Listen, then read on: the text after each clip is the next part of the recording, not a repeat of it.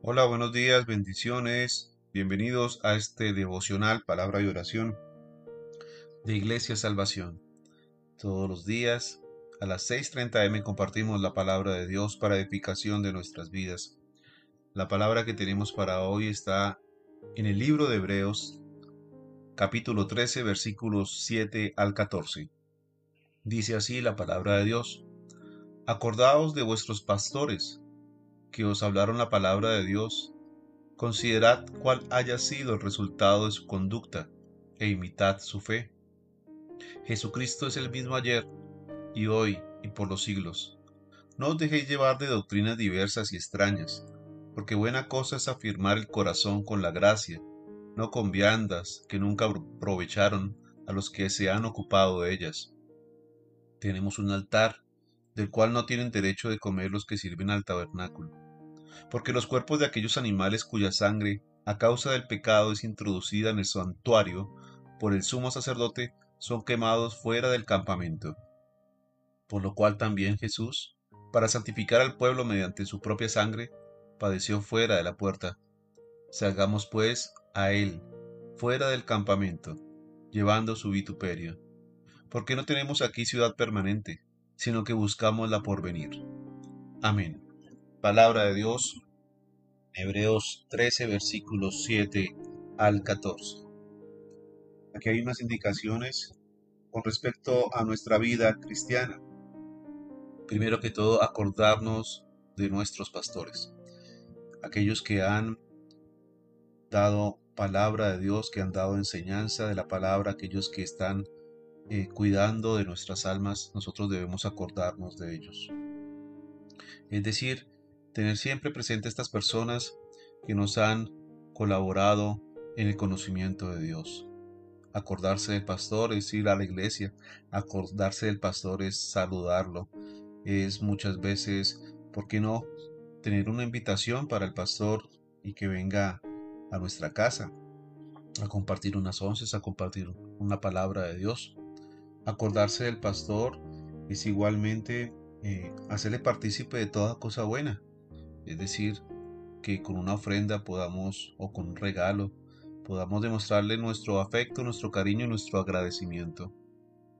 No se trata de eh, de pronto volverse una relación un poco eh, melosa o algo así, sino simplemente es reconocerle mediante el amor fraternal que nosotros estamos acordándonos de ellos. Amén. Entonces, igualmente aquí a los pastores se les enseña o, o se les establece su función de dirigir, de hablar al pueblo de Dios y establecer el modelo de fe que el pueblo debe seguir, es decir, la doctrina. La doctrina, que es muy importante en una iglesia, la debe definir entonces el pastor. Por eso aquí nos indica que no nos dejemos llevar por diversas doctrinas y extrañas.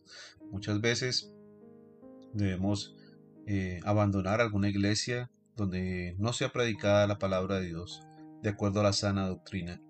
Precisamente aquí el autor de Hebreos les estaba indicando a los hebreos de cómo los creyentes deben tener presente la palabra de Dios.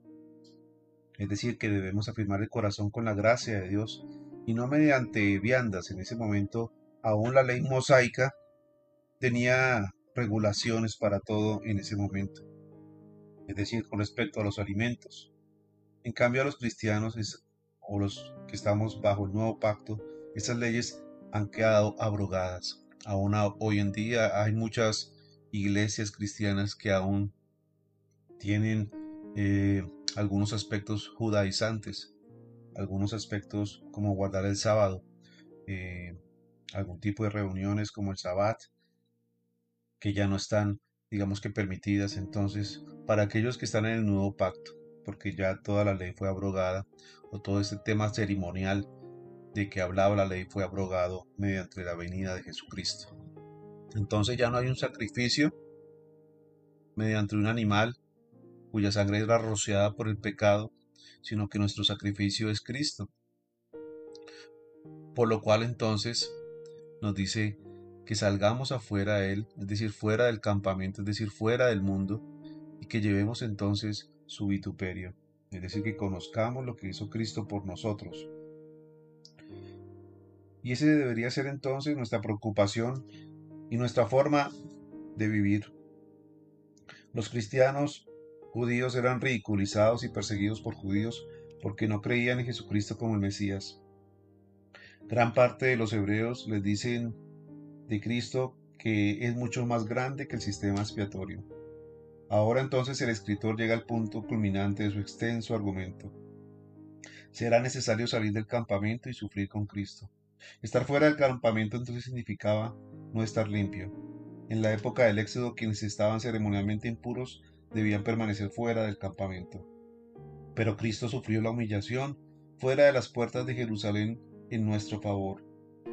El tiempo había llegado para que los cristianos judíos declararan su lealtad y tuvieran a Cristo por encima de cualquier otra lealtad, para que optaran por seguir al Mesías sin que importara el sufrimiento que pudiera significar. Entonces, estar fuera del campamento tiene dos significados: uno, estar fuera del mundo, de las cosas del mundo, y segundo, tener la valentía, tener el deseo, el corazón de servir a Cristo aún fuera, aún más allá del sufrimiento. Amén. Por eso entonces vamos a orar. Padre, yo te doy gracias, Señor, por esta mañana. Bendito seas, Padre de la gloria. Queremos esta mañana, Señor, acordarnos de nuestros pastores, Señor, de aquellos que cuidan nuestras almas, aquellos que nos enseñan la palabra de Dios.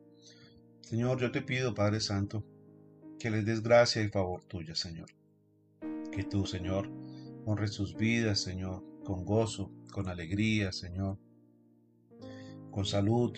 Te pido igualmente que los cubras con tu precioso manto, Señor, y les permita, Señor, conocer tu gloria, Señor.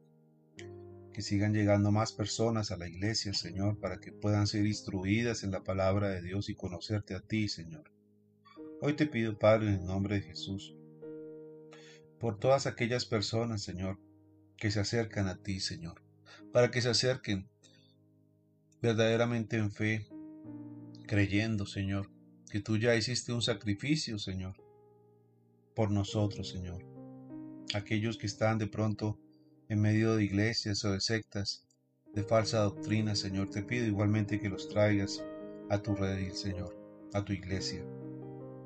Por eso te pido, Padre, en el nombre de Jesús, que nos afiancemos en el conocimiento de Dios, en nuestra fe, en el estudio de la palabra, Señor, en el conocimiento de la misma, y no solamente en el conocimiento, sino también en el interiorizarla en nuestro corazón, para hacerla parte de nuestra vida, Señor, y parte de lo que nosotros igualmente podemos enseñar y dar a los demás.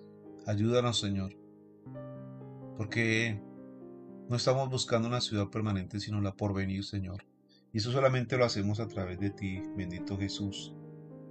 Por eso te pedimos, Padre, que nos ayudes esta mañana, este día, Señor.